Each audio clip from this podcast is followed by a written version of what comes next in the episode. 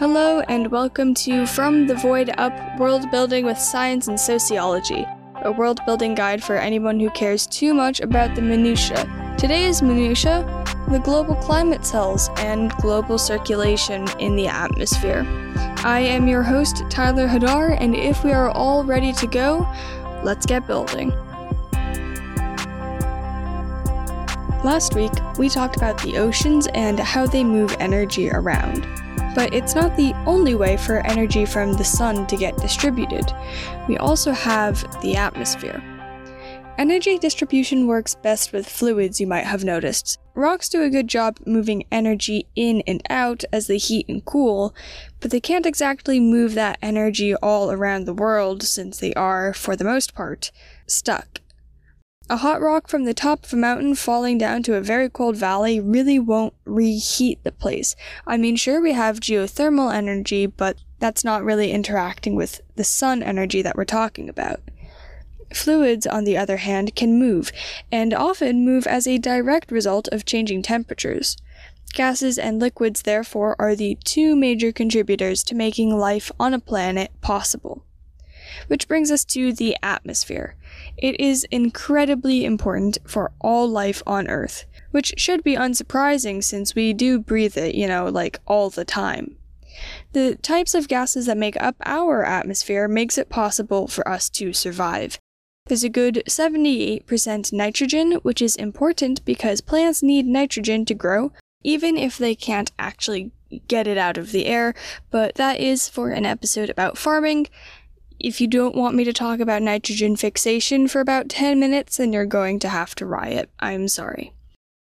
Then in the atmosphere, we also have only 20.9% oxygen, and we really should not have any more because it's actually a, like a drug if you overdose on your oxygen. I think it's hallucinogenic even. And the remaining 1.1% is a mix of argon, carbon, and generally other really minor gases. Now, are the specific percentages of each element in the atmosphere that important? You know, probably. I just don't know how important that is in different regards. In biochemistry, it probably isn't terribly important to the living creatures, and for the dynamics, I'm not entirely sure how different chemical compositions would interact with the different temperature distributions. Maybe one day I will take classes on this and I can do an episode. Eh, but for now, it, it probably just stick near Earth, I guess. Uh, but maybe we can go over that in a later episode. Who knows? Because I sure don't. What we are really going to be talking about today is the impact of the global atmosphere on regional climates. Because these past few episodes have entirely just been leading up to next week's episode, which is about biomes. But for now, we need to discuss the last step in determining different climates. We are going to discuss the layers of the atmosphere very briefly, and then we're going back to our good old friends uneven heating of the Earth's surface, convection currents, and the Coriolis effect. Because the physics of how the Earth's atmosphere moves is not dissimilar from the oceans. It's just now we have to talk about it in air context rather than water. So, briefly, the layers. There are four layers of the atmosphere, and each layer has different characteristics and roles in the overall bubble. Closest to the Earth's surface is the troposphere. It extends up about 10 kilometers, and this is where all major weather patterns occur. It gets progressively colder as you go up because a lot of the energy here is energy that was absorbed from sunlight into the rocks and then it radiates back up. There's a, there's a decent amount of heat coming out of the Earth itself which is why it gets colder the further away from the Earth you get. Above this is the stratosphere, which goes up from about 10 kilometers to 50 kilometers. Inside this layer is the ozone layer, which absorbs the majority of incoming ultraviolet light, which would otherwise kill everything on the planet. It actually gets warmer and warmer as you move up, because of how the energy is getting into this layer. It's not radiating that high off the Earth anymore, so it's all coming down from the sun. As the ultraviolet light gets absorbed into the ozone layer, it has this reaction that produces heat, meaning the upper parts of the layer, which has the most ultraviolet light entering it, is warmer because of all of those reactions, and with less ultraviolet light coming through as it's getting absorbed at different layers, less and less ultraviolet light's available for these reactions the lower you get, so it produces less heat as you travel down. Above the stratosphere is the mesosphere, not to be confused with the mesosphere inside the planet, but once again, this mesosphere is kind of just there. This layer of the atmosphere is where the air starts to properly thicken from 50 to 85 kilometers. This increase in air pressure means that anything coming through starts to actually feel the effects of air resistance, unlike every physics problem ever. So, as a result, this is where the meteors are going to start to burn up because they're actually interacting with the friction of an actual atmosphere for once. And like the troposphere, actually, it gets colder as you go up because you are getting to thinner and thinner sections of atmosphere, so you have less stuff running into you to cause that temperature. We do kind of have one more layer, kind of, and it's the thermosphere. This is essentially the last few puffs of air before you hit space proper, starting around 85 kilometers and ending somewhere around 100, which is where space begins.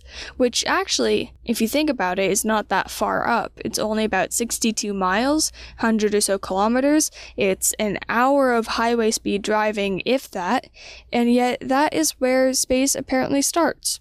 Interestingly enough, particles up here are still moving about as gas particles tend to do. But because the temperatures are massively dependent on solar energy, sometimes during the day when they have all of that solar light hitting them, they can get so hyper and move so quickly that they exceed escape velocity. And these tiny little particles of air just blip off into space which is why Mars wouldn't actually be able to maintain a stable atmosphere for a comparably long amount of time in comparison to Earth. Its gravity is smaller than ours because it's a smaller mass planet, meaning escape velocity is easier to achieve. So the top layers of its atmosphere just boiled away until there was nothing left, which means eventually I have to do an episode about planet size, don't I? The majority of what characters will be interacting with, however, will be just the troposphere, even if they can fly or have like a Pegasus or something. Dragons really are, I consider, max height flyers, and they would probably be just going at airline heights anyway, which is just between the troposphere and the stratosphere, so maximum, maximum living creature flying height would be 30,000 feet. And even up there, you would need respirators and magic to keep warm because the air is too thin to breathe and it's freezing cold. The average person can survive only up to about 14,000 feet. So, do not let your Pegasus flying paladins go above 14,000 feet unless they have explicitly planned magical support, even if they're chasing dragons. Alright? Not to turn this episode into just the projected pain of a DM with a flying party member, we're going to talk about wind because honestly, it's easier to talk about this stuff than it is how to balance encounters when you've got flying players. Uh, we're moving on to wind, it is easier. okay. Uneven heating of the Earth's surface. My favorite. This is a good old 8th grade meme, and it is back at it again with the uneven heating of the Earth's surface, as my friend and I said every single day in 8th grade. My earth science teacher would essentially tie everything in the meteorology unit back to this, and for good reason. Uneven heating of the Earth's surface causes just about everything in weather and the atmosphere. Our world is a sphere and it is tilted on an axis, which means depending on where the Earth is around the Sun, different regions are at different angles with the Sun. So let's say in July, the northern hemisphere is pointed towards the sun. It's angled towards the center of our solar system. But if it's in January, the southern hemisphere is actually pointed closer. So in July, northern hemisphere gets summer. In January, southern hemisphere gets summer. So if you took an orange and kind of held it at an angle and pointed a flashlight directly at it, the part closer to the flashlight is getting hit dead on with the beams. But towards the top, the light has to move farther before hitting the peel, and when it does, it hits at a lower angle. The light gets then distributed across a larger surface area, but it has the same amount of energy as smaller sections where the light is hitting pretty directly. The light moves in a straight line for this large scale imagery, But if the surface it hits isn't directly perpendicular, it's going to make different angles. Those angles on Earth means it has to go through more atmosphere, so it's already getting a lot of energy absorbed out of it as it has to move through this matter. And then when it does hit, it's got less energy and it's less energy per square foot because it's expected to cover so much more surface area. The net result is whichever part is angled away gets less warmth than what is angled towards, which is what actually gives us the seasons, not the planet's overall proximity to the sun or anything. Which is why the different hemispheres have inverted seasons, like I kind of mentioned. This also means that regions farther north and south have much more extreme seasons than towards the equator, which is always vaguely pointed at the sun anyway. In fact, it's the winters of no sun whatsoever in the poles that leads to the ice caps, which then in the summers when they're getting constant sunlight, they melt down and then they refreeze in the next winter. Nowadays, they melt more than they can refreeze, which is an issue. Those glaciers are starting to fade away, and we do talk a little bit about that in today's interview, but like a, just a wee tad. The main thing that uneven heating, though, causes is pressure differences. Pressure is essentially this is a really bad definition. There's definitely better definitions, but it's a decent explanation. It's kind of like how much of this air or how much of this fluid are you squeezing into a space smaller than it would like to get. So, kind of like a balloon. You fill up a balloon with lots of air, and all of the air inside is now restricted to a relatively smaller amount of space than it would be taking up if it was, per se, just floating around your house. So the air inside the balloon is under immense amounts of pressure and it wants to move away from all of the other air, wants to spread out. But as it tries to spread out, all it can find are the rubber walls of the balloon. So it pushes those out until it's approximately a round shape. The rubber walls essentially stop air trying to escape, but it replicates the general shape of what the air is trying to do as it's trying to move away from the center of this enclosed space. So it's super high pressure inside. And when you let go of the balloon and you kind of let you untie it or you release the little hole in it, all of the air inside that fluid in the high pressure zone really wants to rush out to lower pressure zones in the atmosphere around it any fluid in high pressure zones wants to flow into a low pressure zone until it reaches an equilibrium, or basically when there is no difference in pressure anywhere. It's all just kind of consistent. This basic concept is the grounding force of the most common thing that you see on Earth wind. If, if you have ever gone outside, you have felt wind. If you have at least even seen a breeze pull a bit of dirt or leaves around on a TV show once, if you've never gone out, then that's wind. You've, you've seen wind at least. The particles of air, all those little oxygens and nitrogens bouncing around, bounce into other things. And if they're moving fast and hard enough, you can feel them or actually see them move what they're running into around. Wind blows because of how heat impacts air pressure. Let's imagine like a parking lot next to a lake. The parking lot absorbs so much solar energy, which it transforms directly into heat radiating up into the air. So, like the sun hits it, it says, That's a lot of sunlight. I am a piece of asphalt rock. I will absorb all of that energy immediately and it will turn directly into heat. So, the air above it gets so much hotter because it's all of a sudden getting all of this heat released up into it and the air that gets hot becomes less dense, so it rises. And it's kind of leaving this huge bubble of very low pressure air behind it because there's now so much space in between the particles, not only because it's getting warmer, but because the majority of the particles are now moving up. They're actually leaving behind, if you were able to pause it partway through, it would be like it was leaving behind a whole section of nothing behind it.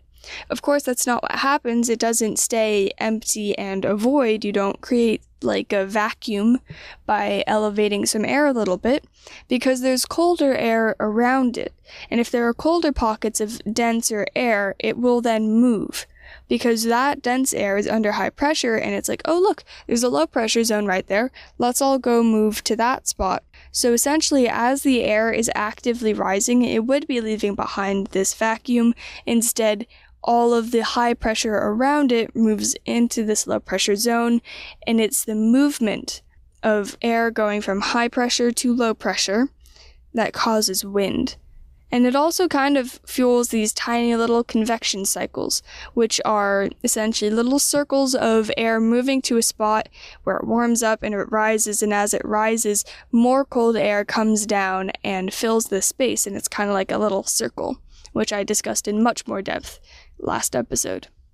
In comparison to a hot parking lot where there is so much heat getting released up into the air above, a lake nearby would not heat the air above it so much because of its specific heat. Again, I talk about this a little bit more last episode, but you know, gotta review. Solar energy does get absorbed into water just the same way it gets absorbed into asphalt. The difference is it takes so much more energy to get the water to react or heat up. So the air above it doesn't get very hot because all of that energy isn't actually getting turned into heat as quickly as it would if it were in asphalt. So that means the air above it doesn't have much heat below it to warm it up.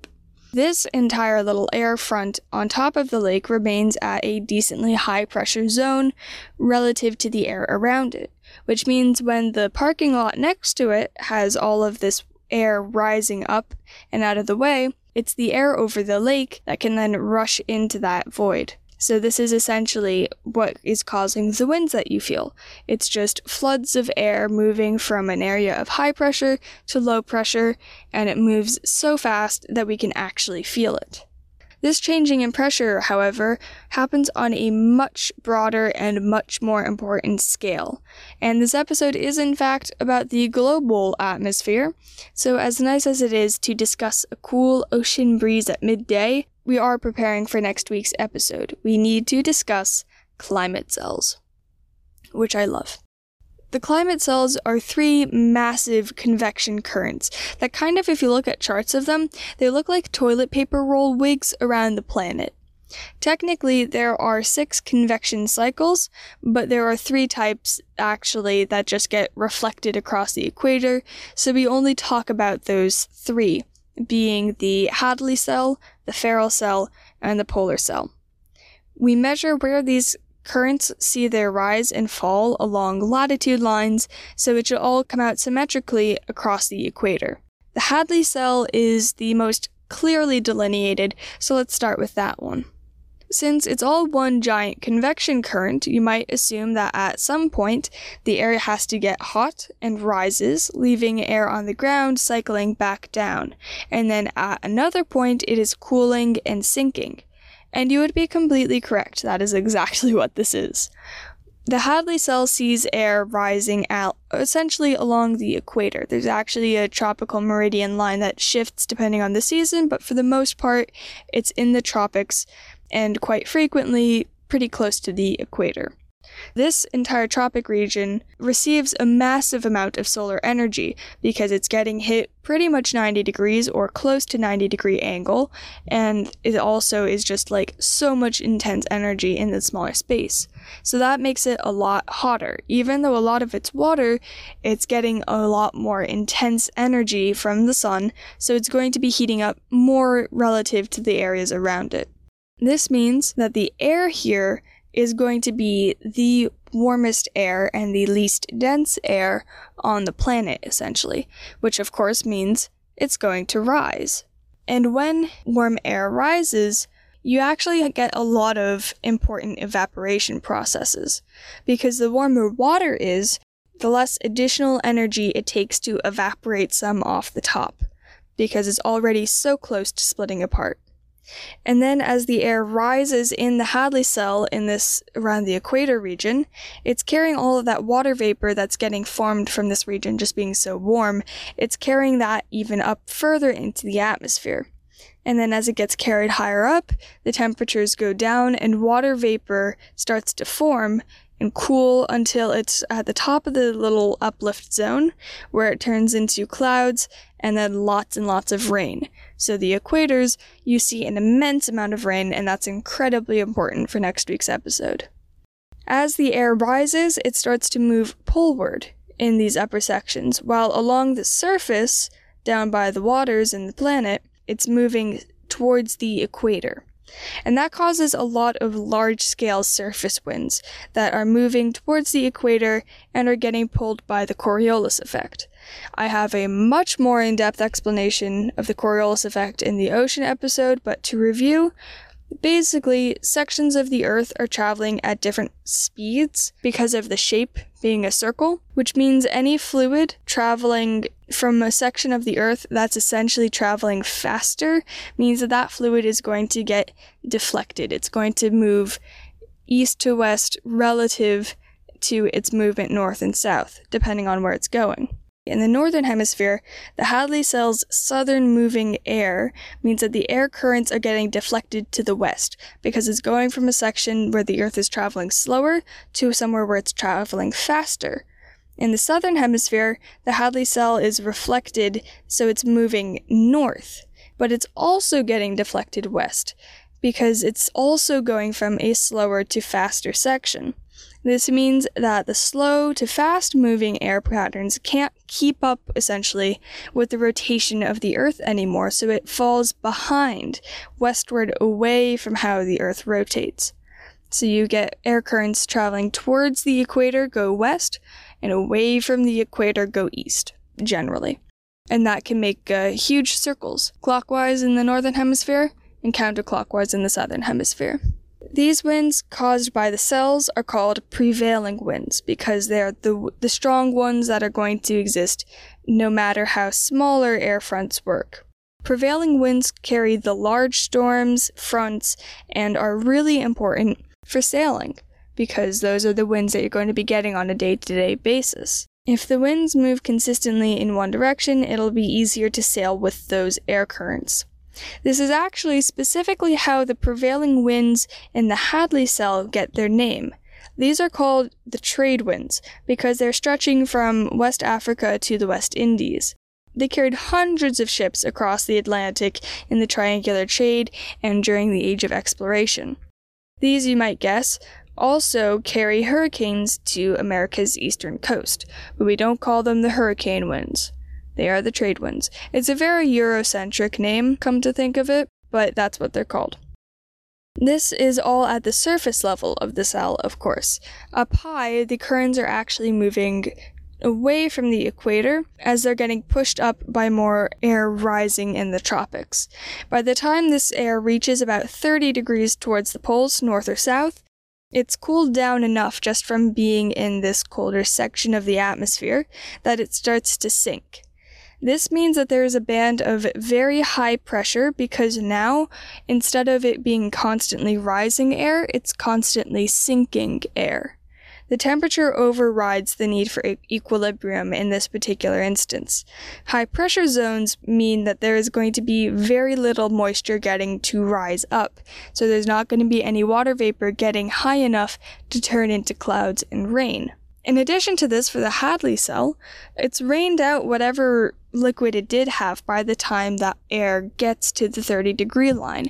So this means that the 30 degree line is almost entirely full of deserts. If you look at it on a Google Maps or something, 30 degree line is the Sahara Desert, the drier climes of the United States and northern Mexico, as well as the Middle East. So this region really isn't getting much rain. There is no uplift in the atmosphere for any water vapor that can happen to get high enough to turn into rain, and it also just is the driest air in this convection cycle because it already rained earlier in when it was that high up you really just don't get rain along the 30 degree line, which is why it's essentially a desert band.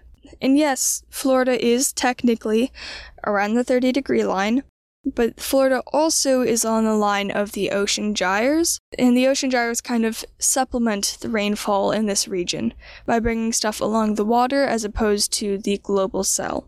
This is just the Hadley cell, of course. It does contain the largest surface area of the three cells, and it has the most distinctive features of rainforests and deserts clearly falling along latitude lines.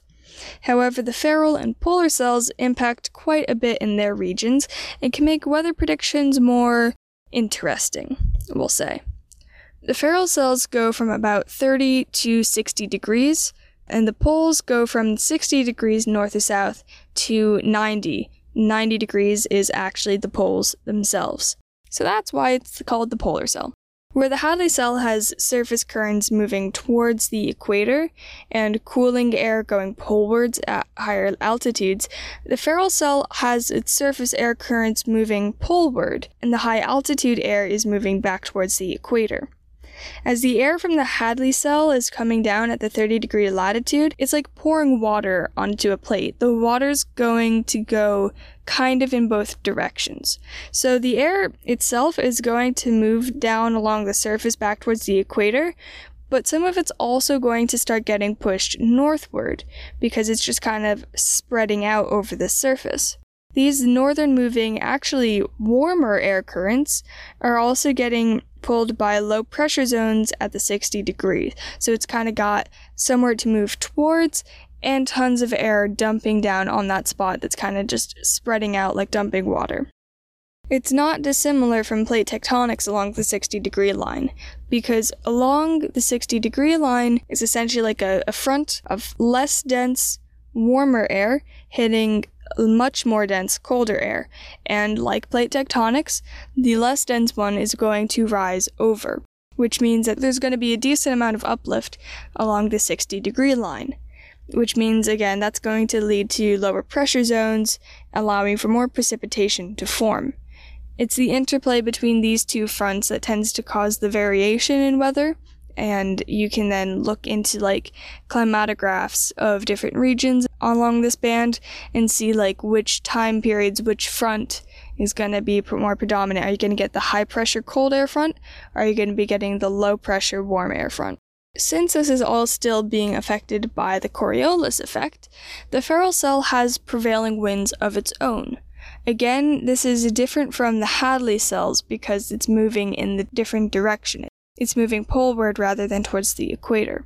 So in the Ferrel cell, the winds moving poleward are going from a faster to slower section of the Earth, meaning it actually ends up ahead of the ground. It deflects to the east because it's moving with the rotation of the Earth faster than this section that it's moving towards. So these west to east prevailing winds are called the westerlies because they are coming from the west. High altitude currents in the Ferrel cell travel back south and then sink at the 30 degree line with the Hadley cell, which means that's even more stuff causing high pressure along the 30 degree line, which is why there are just so many deserts around that latitude. Weather patterns in the Ferrel cell tend to be a little more difficult to predict because there are much more diversified fronts because it's where the polar cell and the Ferrel cell interact. It tends to be decently rainy and have comfortable temperatures. We'll be going into these and how they determine biomes more in the next episode, but for now, just understand that the Ferrel cell is the most diversified weather cell. It doesn't have a clear direct impact on the types of biomes and over the climate of a region in the same way that the Hadley cell does. Then there is the polar cell. The polar cell is, um, how do I say it? The polar cell is cold, so pretty much all of it is dense, like all of the time. Surface currents travel away from the poles, so you get prevailing winds going from the east to west, so you have the polar easterlies. And then when the cold air hits the edge of the Ferrel cell, where those two interact, it gets warmer and therefore rises, kind of, slowly, very slowly, which is also another reason why you get uplift around the 60 degree line, and is slowly brought back poleward until it cools and sinks back down. The amount of air sinking at the poles themselves mean that there's very little moisture here, almost even less than 30 degrees when it comes to water because whatever rain it does get, it isn't rain, it's all snow and you can't exactly drink snow. So the polar caps are actually considered cold deserts themselves, which we'll be getting into more next episode. These cells cycle the energy up and around their latitudes, but also help spread the warmth from one to another where they overlap. Moving heat poleward in the Ferrel cell and letting cold air out of the polar cells helped each climate diversify its temperature slightly and generally establishes how weather patterns interact. For example, rain. I've mentioned this before, at least a few times at this rate, but warmer water evaporates more easily than cold water. You see, of the liquids, this one has a very fancy and very strong case of adhesion, where it sticks to itself. There are tiny little bonds between each H2O molecule that lets water stick to itself, which is how you get stuff like a slightly overfilled cup of water with a thin sort of like bubble above where the lip is. This also means that it takes more energy to get the molecules to bounce apart since they literally stick together. More heat is then required. So the warmer the water already is, the less added energy it takes to get those particles to fully break away from the rest and head up into the atmosphere. Because of this, warmer regions get more rain, like the tropics. But once the warm water molecules get higher and higher into the atmosphere, they cool down. Depending on air temperature and the time of day, and a bunch of other smaller factors, all of this water vapor starts to condense and turn into raindrops, forming around tiny little dust particles in the air. But primarily, the main cause of storms and precipitation is lift, which becomes important around mountains. Another shout out to next episode. Next episode's gonna be fun, guys. The air temperature and sunlight can kind of change the temperature of the air around the water vapor, but altitude is what makes the biggest difference. Remember, the troposphere gets colder as you move up. Water cools and condenses as it rises before turning into clouds and falling, which means you need two factors to get rainfall a water source, somewhere upwind of the region, and a source of lift to get that water cooled down and falling. So let's go back to the tropics to discuss this and the Hadley cell. There's lots of water rising in the tropics because it's so hot over there, and the water is warm enough to just rise up so easily. And from there, this is the section of the cell that's rising actively. All of that water vapor is immediately getting carted straight up into the atmosphere, where it can condense and turn into rain that then travels along the trade winds and falls around the tropics. Now, are there any weather patterns that we can think of that we see consistently in the tropics of storms moving from the east to west along trade winds. Hmm. Oh, do you mean like hurricanes? Or typhoons? Or cyclones? Or, or what do they call them in Australia? Like wind willies or something? Yeah, Storms traveling along bands of warm water caught up by the Coriolis effect that to get deflected away from the equator into a neighboring land masses tend to be rather large and rainy and common. As they move, they consistently absorb more energy out of the oceans from the warmth of the water, and the moisture mixes into the air more easily. So, this is where you get the biggest storms. A lot of this is dependent on the oceans, which I do go over in the ocean episode itself, but going over that information through the lens of climate cells will certainly help determine the scale and scope of your weather patterns, which I will be getting into a lot more next week with biomes, and eventually, apparently, I have to do a meteorology episode, so I'm going to be studying meteorology for you guys. As long as your base fluid physics remain the same from your world to ours, chances are that the winds in general are going to remain the same. And as long as your planet is round, you're going to have uneven heating of your world's surface, which will cause these pressure changes at a global level, not just small local events. And as long as your planet's mass is big enough, the atmosphere won't run away. The implications of these climate cells for your setting are literally big enough for their own episode, which is why we're getting one next week like I've said like 5 billion times already. The climates that you get in different regions lead to specific types of plants and animals surviving better from one place to another until they establish some extremely unique locations, which we're going to be discussing in detail. But for now, let's get back to the concept of storms. Because last week's interview, we talked a little bit about how sounds and coastlines interact with storms and storm surges. Today, we are talking with somebody who studies exactly this storms and their interactions with coastlines in a much broader and human infrastructure kind of sense. Alright, thank you so much for joining me on From the Void Up. If you could do me a quick favor and introduce who you are and who it is you work for. Um, my name is Liv Herdman, and I work for the United States Geological Survey. Um, my official job title is hydrologist, but what I mostly do is do numerical models of flooding, basically, generally coastal flooding, although some river flooding as well. Could you explain a bit about what hydrology is for those who don't know?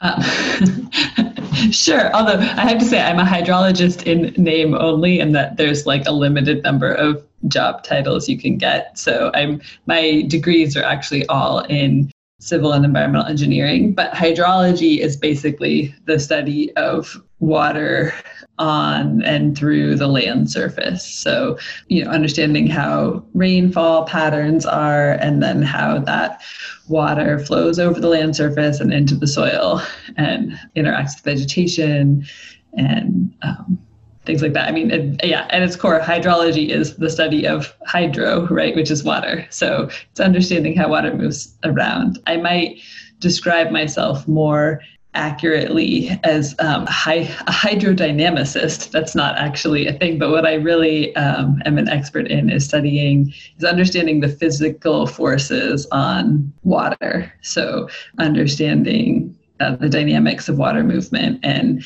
um, so both in the coast and on the land surface, um, understanding, you know, how conservation of momentum, wave dynamics, things like that um, end up moving water around. That sounds interesting, like tracking where the water is going to go so you can start to make predictions then, I imagine. Yes, yes. We do lots of um, predictions looking at sort of long time horizons of um, what sea level rise will mean for the shoreline evolution. Yeah, one of the important things about um, understanding the coastline is that you have to understand the water movement because the water ultimately ends up moving the land around and changing the shapes of our beaches and cliffs and uh, wetlands and how those are able to evolve also. So we have to kind of incorporate the the physics of the water movement to understand the physics of the of how the shore is changing also, which is a big um, important thing, especially if you own a two million dollar beach house. so definitely. So, I understand you've done a lot of research about storm impact on coastlines, particularly in California or just like generally on the West Coast. Could you tell me a little bit about what it is about these larger storms that causes the flooding, mm-hmm. which makes these sorts of impacts? Um, yeah, so well, it depends on where you are, what kinds of storms will cause the biggest flood events. So on the West Coast, we don't um, typically have a lot of hurricanes, although there are some studies that show we will start to get hurricanes off of California and like that could hit LA under climate change. But currently, we don't typically have hurricanes, right? So hurricanes can drive a lot of storm surge due to the low pressure um, of the system and also the strong winds can kind of push the water and um, blow and pile up water near shore. So that's a mechanism that drives storm surge throughout a lot of the United States on the Atlantic and Gulf Coast. But on the Pacific Coast, we um, tend to not have really high storm surges from pressure and wind field so much as we do from really large wave events. So when you have um, big storms um, in the North Pacific, there's a lot of kind of storms that will develop um, in the center of the Pacific and um, those storms don't, themselves don't actually hit land, but necessarily, at least not in their strongest form, but they will generate really large waves. And those waves can be um, many meters, like six, seven meters tall and relatively long period. And when those waves hit shore, they can elevate the water level through wave setup, kind of by I guess in a similar way to winds, the waves coming kind of end up piling up some water on shore, and then the waves themselves also run up onto the shore and have a lot of energy and can erode the shoreline and also contribute to a higher total water level. And so um, the yeah the flooding and storm damage mechanism tends to be more related to wave driven activity on the west coast. And then East Coast, you'd get more storm surges because you have spiral storms with the low pressure zones causing them. Yeah, yeah, you get more hurricanes, and um, I mean, yeah, well, and also northeasters too. Um, which can cause storm surge. But so the other thing is that um, you have a much so storms also cause a bigger storm surge in the Gulf Coast and the Atlantic Coast because there's a much wider um, continental shelf. So you have a much, it's very sh- like it's shallow for further out. Because of that, the storm is able to kind of pile up more water along the coast when you have a similar storm when it doesn't have quite the same impact because we have a much narrower continental shelf on the west coast. So it's almost like the storm brings a whole bubble of extra water with it for the storm surges.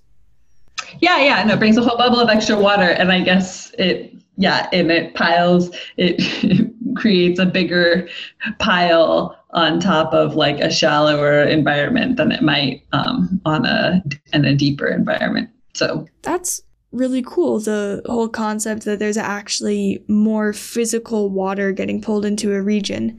It makes a lot of sense. I mean, it's a little difficult to visualize, but I mean, it, it does make sense. The coastlines, then, since we know what's hitting them, coastlines are what's getting impacted. Are there ways to tell, like, which different types would suffer the worst in a storm event? Well, yeah, there definitely is. I mean, so which coastline will suffer the worst? Hmm. Well, it depends on what you determine what you mean by suffer. I mean, a big storm impact is gonna a, a storm of the same size is going to bring similar forces to bear on the coast and it kind of depends on what it's hitting so there are things like if you have vegetation, for example, along your shoreline. So you have a, a, wetland area, right, that has a lot of marsh grasses and things. The fact that those plants are there, those plants act to dissipate the energy more quickly than if you had. I mean, and an extreme example, like if you had, if it came in the shoreline was just a parking lot, right? The parking lot is totally smooth. So there's very little friction on that surface. So the water can just slide right on by the parking lot and hit whatever the next thing is. So if you have, but if you have something like vegetation, then that is a very rough surface. And so the water is not going to go in as far. So as long as you're okay with, as long as you don't think it's suffering to have your plants get inundated during a storm, um, which for the most part, usually that would be fine. um, it may, you know, it may, if it's getting inundated really frequently, that can have some ecosystem impacts. But yeah, so something like a marsh, like a vegetative shoreline will prevent the water from going in as far. Um, so that would minimize your suffering. And then the, I mean, the other thing too is like a, a dune shoreline where you have kind of a pile up of sand. It gives a surface that the wave energy can go into like eroding that surface without impacting the infrastructure behind it. But then you may lose those dunes in the storm and you either have to spend a lot of money bringing more sand back or you have then lost that protective feature. Although naturally the sand will kind of return over time. We have, you know, like a, a seasonal cycle on most beaches where you kind of will build up sand slowly over the low low wave periods and then it will get eroded in these sort of big storm events and then it will build up again so as long as you don't have storm events too frequently um, and you have sufficient um, supply of sand and sediment to rebuild your beach then you can be in a sustainable place so basically the point is that if you, you want to leave more space for nature to take its course before it hits um, the things that you care about. And so things like having big sandy dunes as barriers that can erode and then slowly reaccrete, or having vegetation is good. We have a lot of rocky kind of cliff shorelines around the US. And um, as long as your house isn't right on the top of the edge of the cliff, I mean, a cliff basically the cliffs are what form the beaches. Like every once in a while, you know, it, it, before we like had built infrastructure right along the coast, the what was building the sandy beaches was that the cliffs would every once in a while, you know, have kind of a big failure event, and then that that rocky rubble from the cliff would slowly break up and form the sandy beach right? Now the problem is, is that like in california we have highway 1 going all along the cliffs in sections.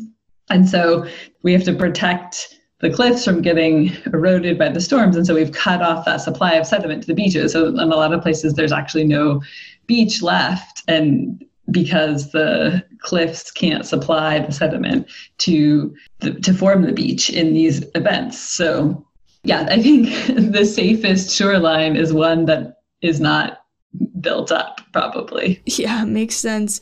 You're going to be safest if you are farther from where a storm's going to hit. Yeah yeah yeah yeah i think it's true. And but there, yeah and there are things that like just letting the natural processes will kind of um, protect you. And then of course people really rarely ever let it be just natural resources. We have a habit of trying to build up in architecture our own defenses. And since you're doing a lot more of the engineering sides of things, have you studied like um, structural sorts of defenses like dams and levees uh, to, uh, in an attempt to like block out water? And how effective do those tend to actually be? I have I haven't.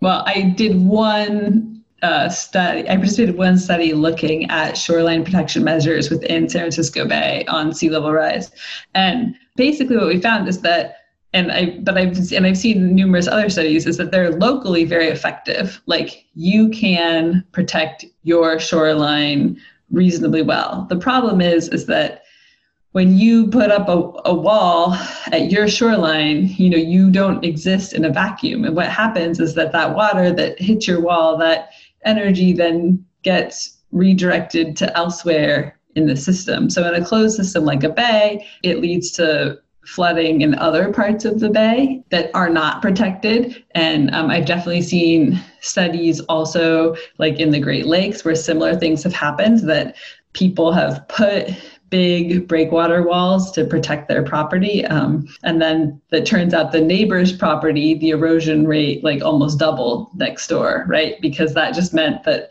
that, that energy was going to a different location. And so it caused damage elsewhere. So they are effective, but you also, the other thing that you kind of lend yourself to is if you go that let's just build walls route, you open yourself up to a situation like you had in Hurricane Katrina, right? Where like every like New Orleans was fully protected by levees, but levees are only going to be built so tall; they they can't be built infinitely high. And once that infrastructure is broken in a certain location, then the water gets trapped behind the walls, right? So if they like in thinking about San Francisco Bay, you know, if the shoreline communities start all start building up walls, so like one's, you know, let's say the the richest community, the one that has Google and Facebook, right? And it, they have lots of money, they decide, okay, we're to build a wall. Then they're to end up forcing their upstream, you know, their their neighbors to put up a wall also because they're making it worse for their neighbors. So then you get this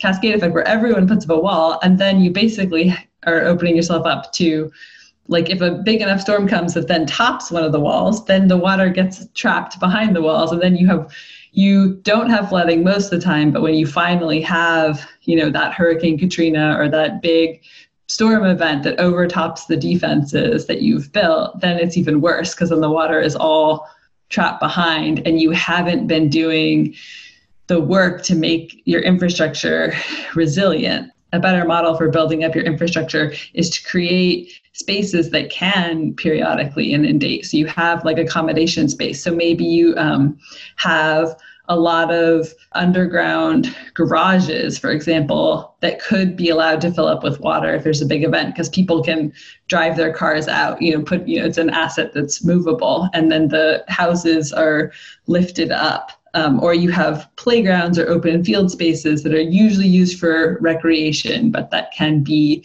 you know can be inundated because you only have a temporary loss of that recreation space during a big storm event. So walls are effective until they're not and then when they're not you actually are almost creating a worse problem for yourself a much kind of the movement of like um, the architectural resilience movement is moving more towards creating spaces that can be periodically flooded. Um, so uses that that don't you know house kind of permanent assets that have like mobile assets in them, so that um, they can be flooded every once in a while and it won't cause major damage. And like putting you know putting houses up on stilts is like a great example of that, where a lot of beach houses on the east coast um, are built up so that you know the water can come in occasionally and not and not destroy the infrastructure there. Although the problem is that a lot of times they're built on sand dunes, which are moving underneath them. So you you maybe still need to go a little bit farther inland. But um, but the idea of stilts is a good one in general. Yeah, that makes sense. Like you just want to make sure the water can move through without hitting anything major because you can't stop the water's movement really without something breaking. Something has to be there to absorb the energy. Yeah, yeah, you need something to move the energy, which and it yeah, and it, you'll always someday you will get a storm that overtops your defenses. Like I think in most engineering code requires you to design for a one in a hundred year um, storm event.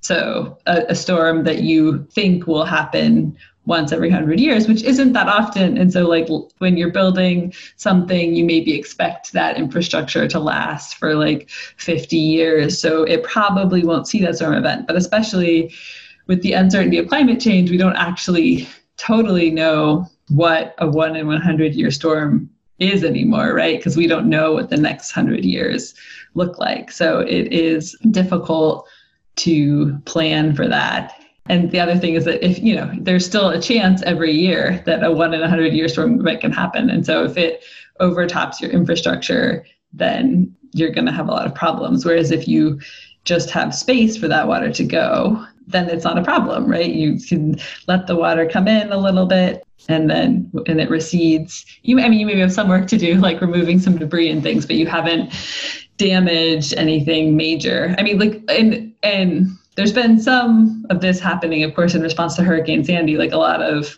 I think the new building code, some of the new building codes in New York require, for example, not to put the, a lot of times like the heating and electric, like all that kind of utility infrastructure for a building were in the basement. And now they're saying, oh, we're not going to let uh, we're not going to put those things in the basement anymore because that's critical right? We're going to put it up higher even though of course higher up real estate is more expensive. It's worth it to have a building that like will function through and after a storm right? So just kind of moving things up a little bit so that um, it can get wet. Yeah and having things like parking garages on the bottom is like a good idea.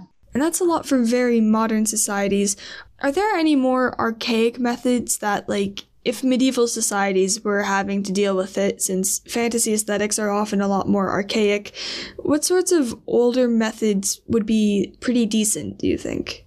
Yeah, no, well, I mean, I think historically, like, if you look at um, more permanent native, like, society well in america like more permanent um, indigenous person people like the, the, people that were nomadic basically. Like they didn't set up their um, their long time homes on like the on the fluvial plains or the places that regularly flooded right? They definitely practiced accommodation space. So they didn't you know they put they they were near like the, so it's hard because the coasts and the waterways right are have lots of great resources. Like they have well rivers have water for one which is of course important but they have lots of like it's access to seafood and and other yeah like mostly food. They have a lot of like seafood and fish and things like that and you have rich sediment deposits along river. So it is where you can access a lot of great natural resources but you don't want to put your home there because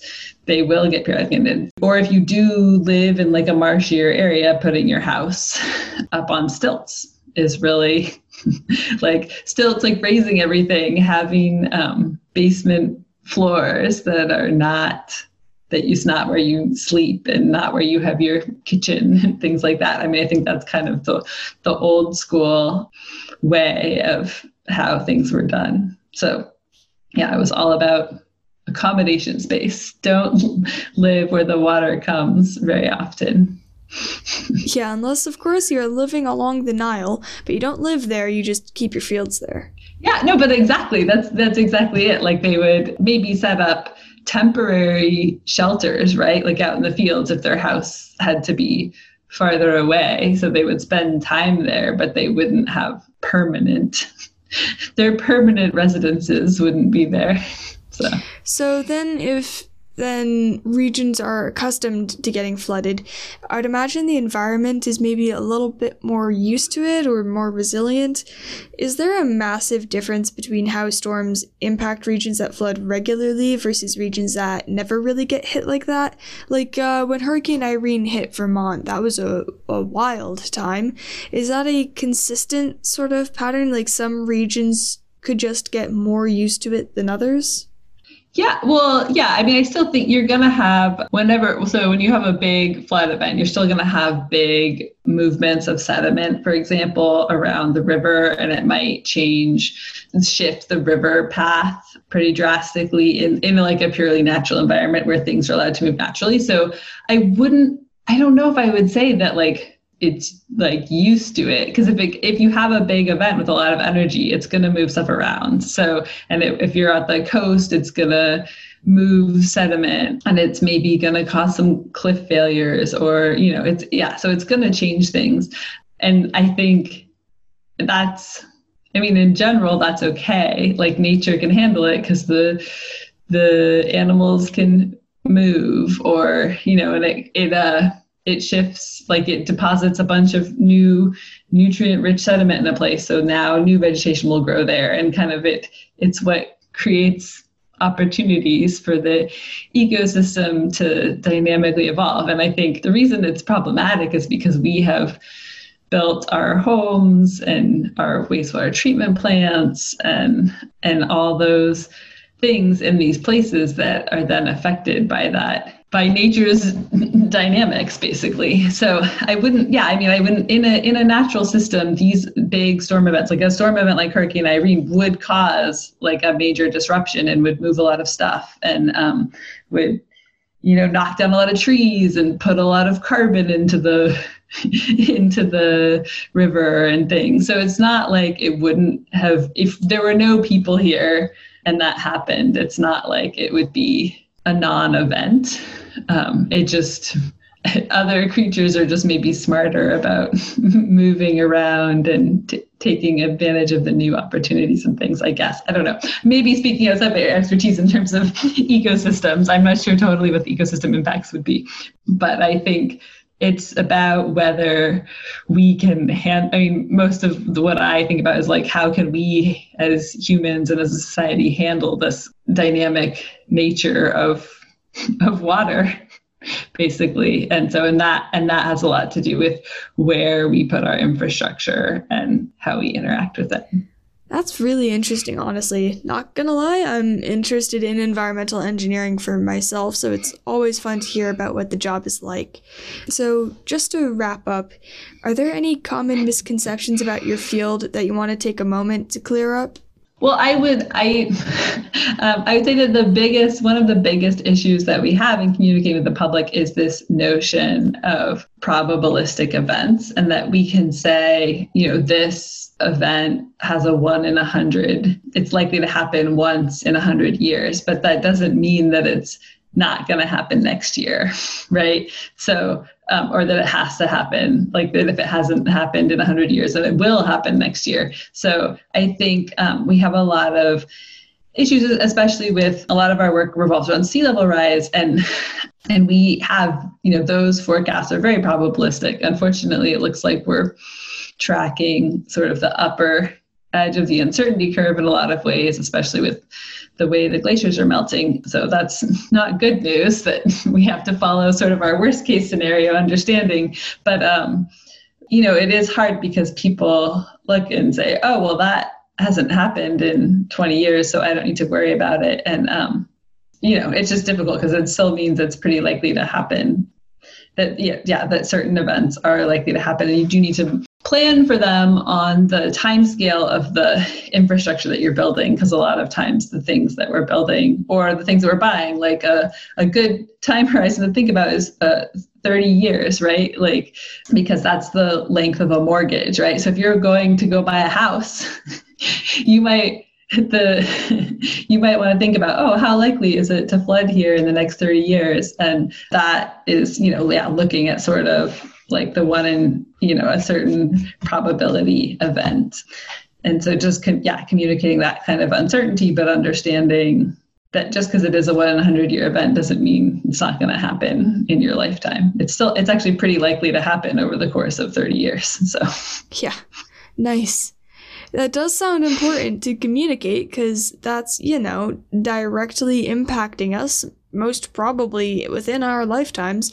So, well, thank you so much for joining me. It was a pleasure having you on. Thank you. It was a pleasure talking with you. I'd just like to say thank you so much to Liv Herdman for coming on today. It was a pleasure speaking with you. And I think that's incredibly important to think about. You've got so much of this infrastructure and so much of this aesthetic of coastal environments that we see from our modern societies. We have LA, which is on the coast. We have New York City, which is on the coast. You've got Venice. You've got tons of different coastal cities, all especially on the eastern seaboard and in America in general. So many trade based water adjacent cities now, which are very common if you want trade, which is one of the most dangerous spots to have infrastructure. So definitely consider when you're building these cities, they're going to happen on coastlines if you want intercontinental trade. But if you're putting them there, there are going to be consequences for that region, and maybe architectural differences to defend themselves. So, all stuff to consider as you're building your new planet and where your different societies are going to be stationed. It's a pros and cons list, the whole concept of a coastal city. Just consider that when you're building them. They're extremely important and common, but that doesn't mean they're not without their troubles. Just consider those as you're building your societies. If you have any pressing questions or want me to take a look at what you're building, reach out. Shoot me an email at fromthevoidup at gmail.com or find me on Twitter, Facebook, and Instagram at fromthevoidup. I'll be posting some updates and some extra visuals there, so feel free to check them out. Feel free to ask me anything. Even if I can't make a whole episode out of it, I am here to help your research. Or hey, if it's a big enough question, I'll add it to the list. Thanks so much for listening to From the Void Up. Subscribe to this podcast with whatever streaming site you use, and leave a review if you liked it. Or if you didn't, honestly. Special thanks to Jerry Retigliano for the theme music and Dylan Desmaris for the art. I've been your host, Tyler Hadar. And in the meanwhile, keep on building. I'll see you all next week.